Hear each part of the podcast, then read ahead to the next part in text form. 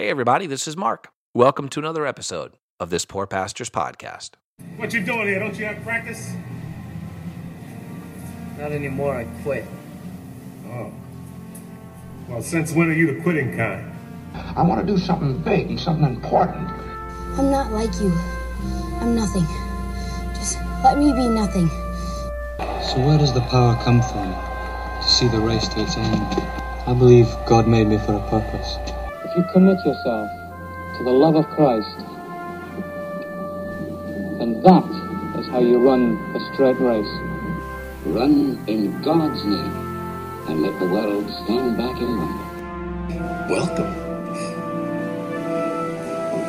Was it as easy as it looked? No, sir. No, no, sir, it wasn't.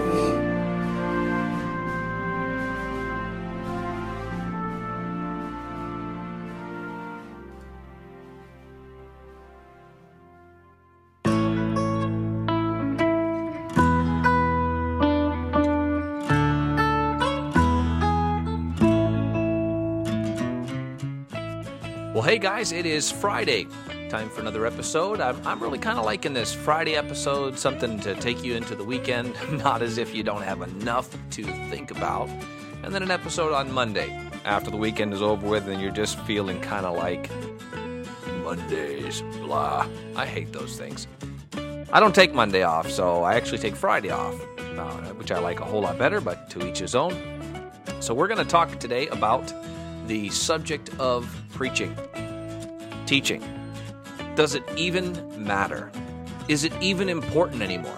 Like, seriously, does anybody care about it? I think they should, especially pastors. So that's what we're going to talk about in this episode, and I hope that you are going to stick with me. Should be a fun ride. Let's get into it. So, probably the most important thing that a pastor does is to preach and teach the Bible to God's people.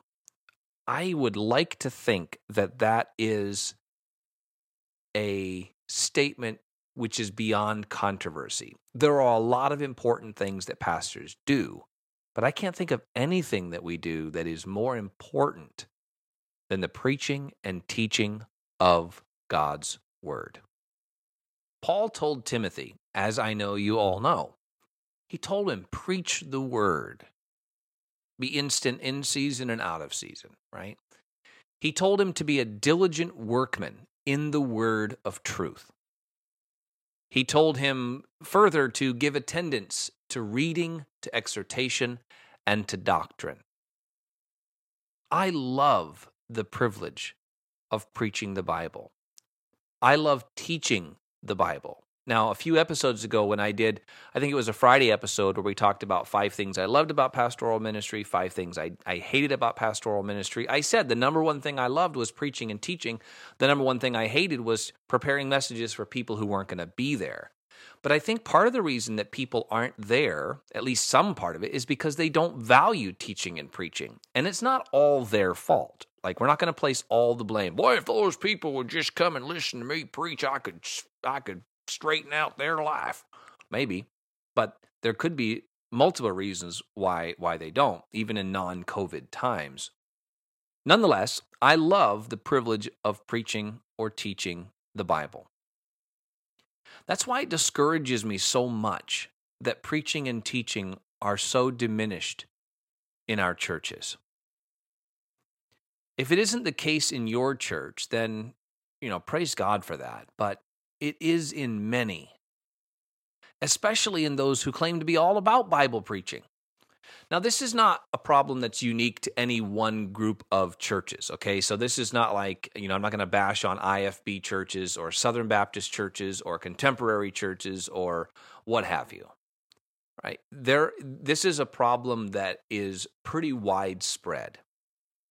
And you don't just have to go to one kind of church or another before you'll you'll recognize that in a lot of churches the actual faithful teaching and preaching of God's word is not a priority. There are a lot of things that take the place of it. There are some things that are called teaching and preaching which aren't. And so Uh, it, it's a widespread problem, all right? So I'm not attacking any any one specific. Uh, I'm not attacking really at all. I'm just saying it's discouraging to see that that that, that is the case. Preaching and teaching have been minimized. And I think the fault lies both in the pulpit and in the pew. I'm going to give you some things about the pulpit and the pew that I think are to blame. And then I'm going to give you some ideas for whether you're in the pew or in the pulpit, some things that we can do to maybe help to restore and bring back the importance of preaching in our and teaching in our local assemblies. I want to encourage my fellow pastors. I, want, I don't want to discourage them. I want to encourage you to reaffirm our commitment to a faithful teaching and preaching ministry. And I want us to avoid the pressure that, it, that is attempting to push us away from doing that. And I want to give you my honest perspective as to what things have led to the current situation and maybe what we can do to remedy it. It's, it's not an exhaustive list, and the things that I mentioned may not be, uh, you may say, well, I don't think that's a big issue in my church. Okay. I just want to us to take a good solid look at it and think about it. So let me give you some things that I think first I'm going to start with with the pew, that is the people who come to the church services. Then I'm going to go to problems in the pulpit. Then I'm going to back up again and talk to the people in the pew about some things that you can do in, to help in your church to reestablish the importance of, of teaching and preaching. And then I'm going to talk to, to the guys in the pulpit about doing that. I am one of you guys in the pulpit, right? And and I don't have any authority. There's no reason that you should listen to me unless something I say strikes a chord with you and you say that sounds right to me, then maybe you could consider what I'm saying. But it is my opinion and you're welcome to your own. I'm just I am truly trying to help and to encourage. What are some problems in the pew that have led to a diminishing of the uh, of the importance of teaching and preaching? Well, first of all, and these are in no particular order, just the order I wrote them down in. I think there's a diminished capacity in the pew to absorb instruction. Right? I think it is harder for people nowadays and and again this is subjective because I haven't lived obviously at all times and I think to some extent this is always an issue but in our information age and the rapid um, influx of information and entertainment, I think there is a diminished capacity in our pews to absorb instruction. Now, when I was in uh, preaching class, when I was in college, uh, one of our instructors was fond of saying that the head can only absorb what the bottom can endure. And that was his way of saying, hey, guys, keep it short, keep it simple, keep it to the point. There's there's there's some wisdom there, obviously, but I think that even if people's bottoms could endure an hour, there is a, a diminished capacity for people to absorb instruction. A lot of people come to our churches to be told what to think, right? So they're not saying this, but their attitude and their mindset is tell me what to think. Tell me what to think about these things whether it's children or whether it's adults, you know. Tell me what to think about this so that I can go to work tomorrow and I can tell everybody what uh, what my pastor said I'm supposed to think.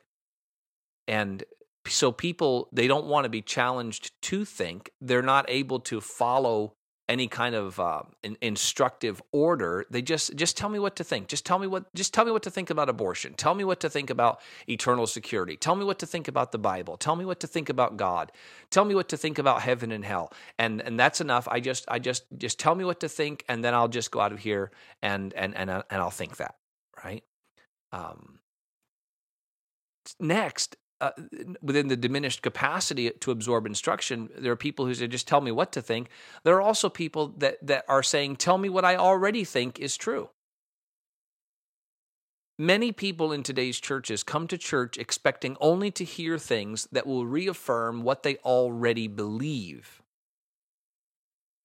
and therefore feel no need to engage, listen, or follow along because they're, the pastor is reading from a script there's nothing new And after all, there isn't. There's nothing new under the sun. So that assumes that I already know everything that is under the sun. And therefore, I don't need to be told or challenged in any way. Just tell me that what I already believe is true. And if the pastor tries to say something that challenges what they already believe to be true or what they've come to expect to hear as true, then they get agitated. Uh, they may leave, they may get angry, but they're not really listening to learn.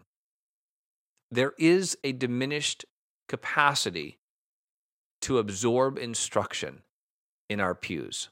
And that has led to, a, to an increase in the need for entertainment and a decrease in both the content and, um, and length of time that uh, someone stands up to deliver this monologue that we call preaching.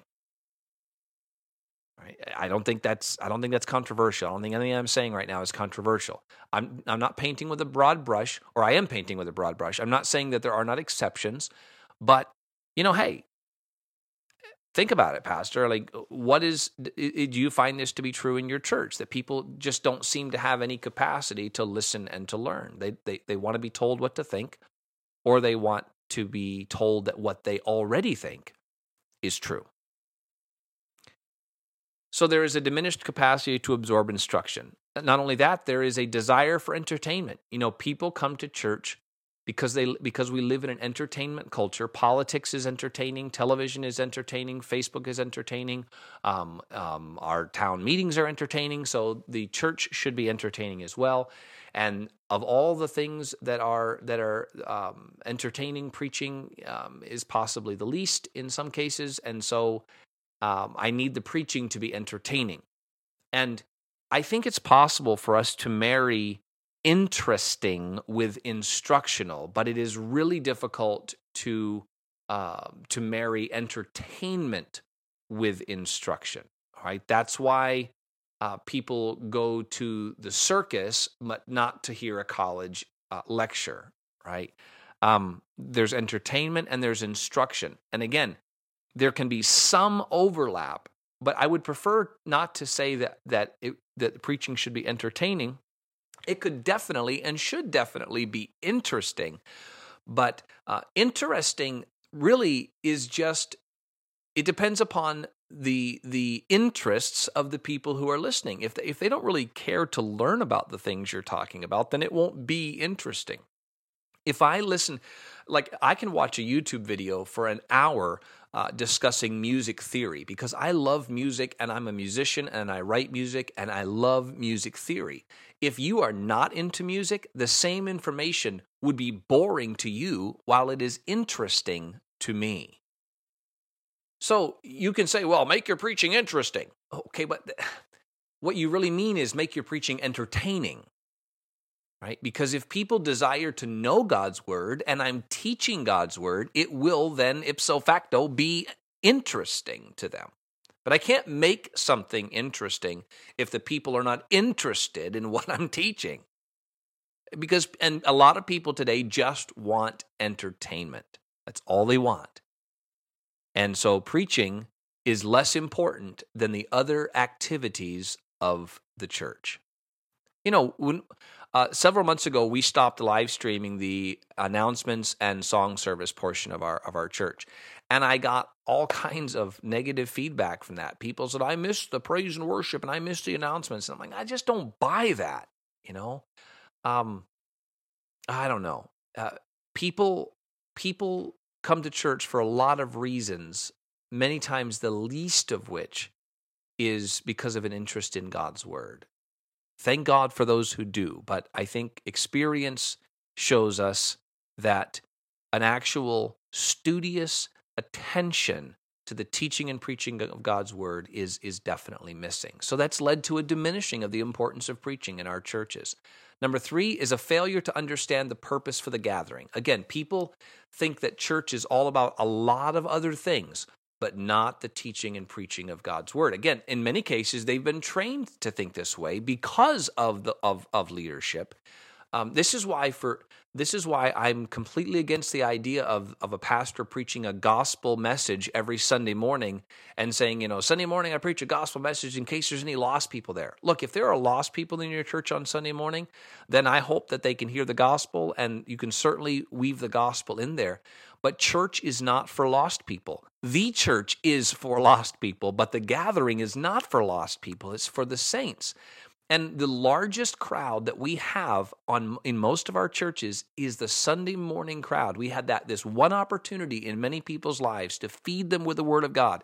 And yet, a lot of churches, uh, especially in the uh, independent Baptist realm, they preach a gospel message only this to a bunch of people who are already saved. In case there are one or two people there who don't know the gospel, and we miss that opportunity. So people forget that one of the major purposes of the gathering together of believers is to hear the teaching and preaching of God's word. The two things, uh, the three things that scripture seems to say clearly prayer, singing, and preaching. Prayer, singing, and preaching. All right. And it was by the foolishness of preaching that God was pleased to save them that believe. And Paul said, We preach Christ and told Timothy to preach the word and so on and so forth. Singing is important, but it's not primary in the New Testament.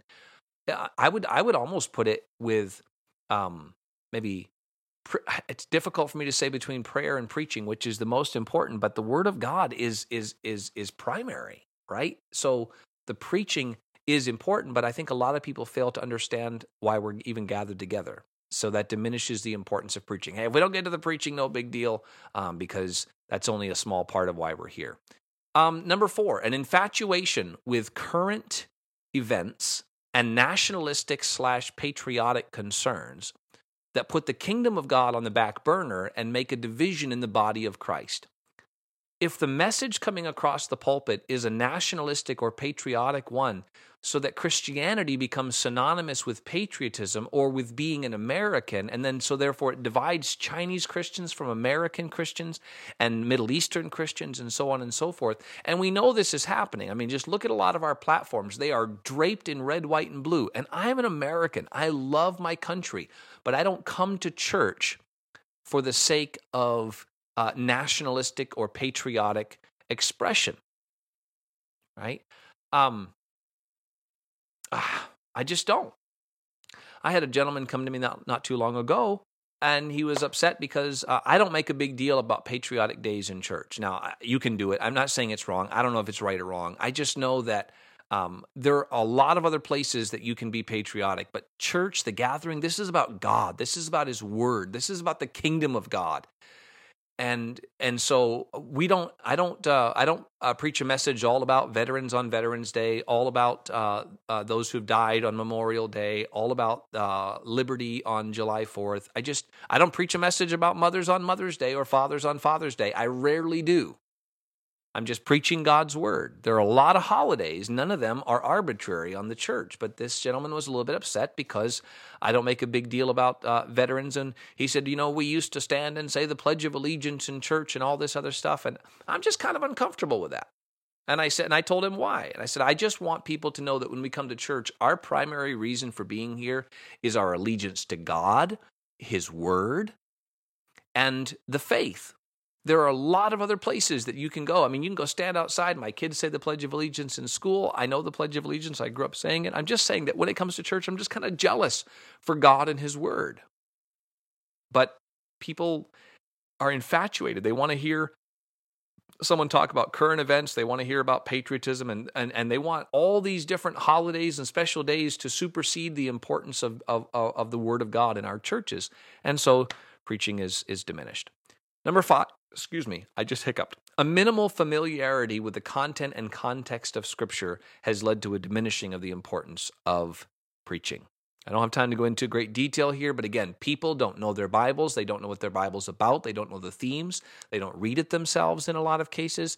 And so because they're not familiar with the Bible, they have no relationship with God's with, with God's word, with the Bible, with the scriptures, however you want to say it.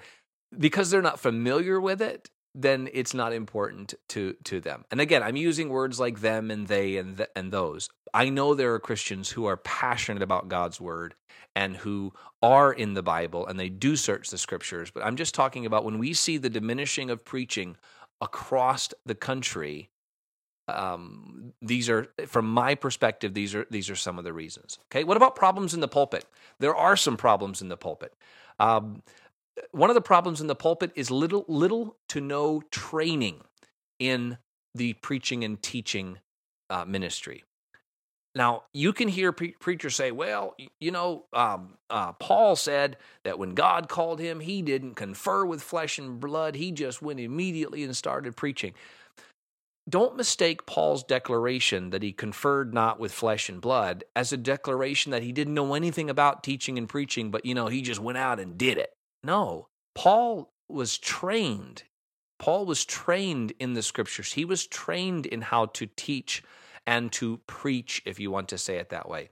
That's why we can see Paul doing things like opening and alleging and reasoning out of the scriptures, right? Because Paul was trained in these things. That's not what he meant when he said that he didn't seek uh, or confer with flesh and blood. Now, you don't have to be college trained.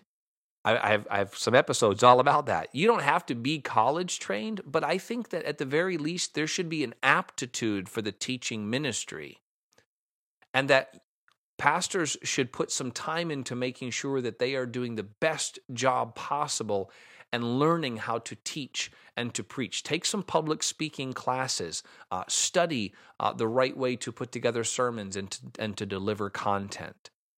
Um, I know that that sword cuts both ways, but honestly, there are a lot of men in pulpits who have no business being there because they can't preach their way out of a wet paper bag. And I don't mean anything about their enthusiasm or their antics. I'm just talking about content. Uh, sometimes people say, well, I'm more of a preacher than a teacher. That's a false division, all right? To think that there is preaching and there is teaching and they are separate is just wrong. Good preaching is teaching, and good teaching is preaching. What you mean is, I'm more of a shouter than a talker. That's not the same thing uh, at all. So, little to no training in the pulpit leads to a diminishing of the importance of preaching because there's not a whole lot of real preaching going on. Number two, a lack of personal study. Lack of personal study.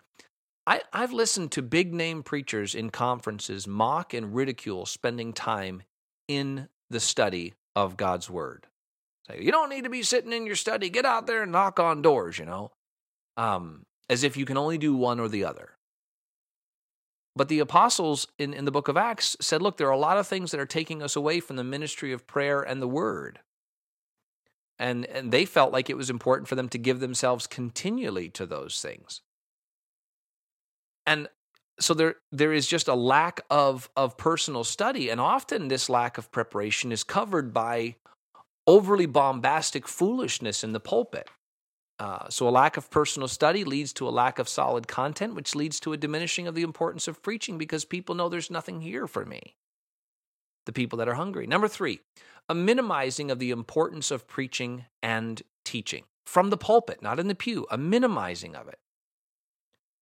Two things, maybe three, are important when we come together singing, praying, and preaching or teaching. So, singing, prayer, and the word. Ah. Over the last few years, I have seen increasingly because of uh, of of spectacular, and I'm not using that in the sense of I think it's spectacular, but this sensational um, uh, revivalism movement. I have I have I have seen a lot of men, especially evangelists or pastors who also go into evangelism, and they will openly brag about a moving of God so strong in the service that the Holy Spirit blew through the service. In the middle of songs, they'll say, and we didn't even get to the preaching. And people are like, Praise God. I love when God shows up like that. But it's always like, God shows up and says, "Nah, you don't even have to worry about preaching." It's like Paul told Timothy, like, "Preach the word, be instant in season and out season." And Timothy's like, "Paul, you don't even know. Like the Holy Spirit showed up in the song service. Well, we were singing songs, hymns, and spiritual songs, and I couldn't even get to the preaching." no, no, Not only is there no biblical basis for such a thing, zero. It is it, it, it can it tends towards pure emotionalism. And I've never heard of the opposite being true, by the way. I've never heard that the Holy Spirit showed up in the preaching so much that we couldn't get to the singing. We know that music tends towards the emotional side of things. And I've been in a lot of these meetings. It's, it's, mm, now, there are two big dangers to this movement of minimizing the importance of preaching as if the Holy Spirit can show up. That the only reason we're here at church is to sing until the Holy Spirit excites our emotions to the place that with tears running down our eyes, we go to the altar when we pray and the Bible remains closed and the Word of God is never declared. I cannot understand. It's beyond me, which doesn't mean it's not true, but it's beyond me how we can convince ourselves that this would be what the God who inspired His Word would desire that people would come to church, sing songs of little to no doctrinal value, and then have an emotional experience and the Word of God remains closed. And there are two great dangers to that, as far as I can tell. One, the false impression of what it looks like when the Holy Spirit shows up. So the only way we know the Holy Spirit is, is there is if there's some emotional expression that most of us don't have and rarely ever have outside of this cocoon where the emotionalism is happening. Second, the second danger is the impression that God doesn't even need preaching or that his word actually isn't that important. Now, that may not be the intended message, but it is the one that's broadcast. That the best services are the ones where the Bible isn't preached.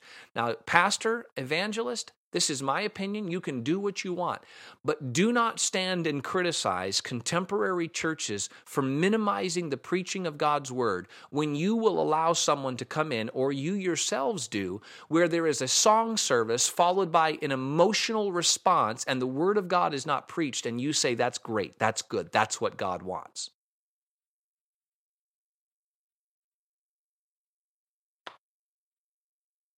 Don't be a hypocrite. Number four, there is a conformity to a model of preaching that is more entertaining than it is useful.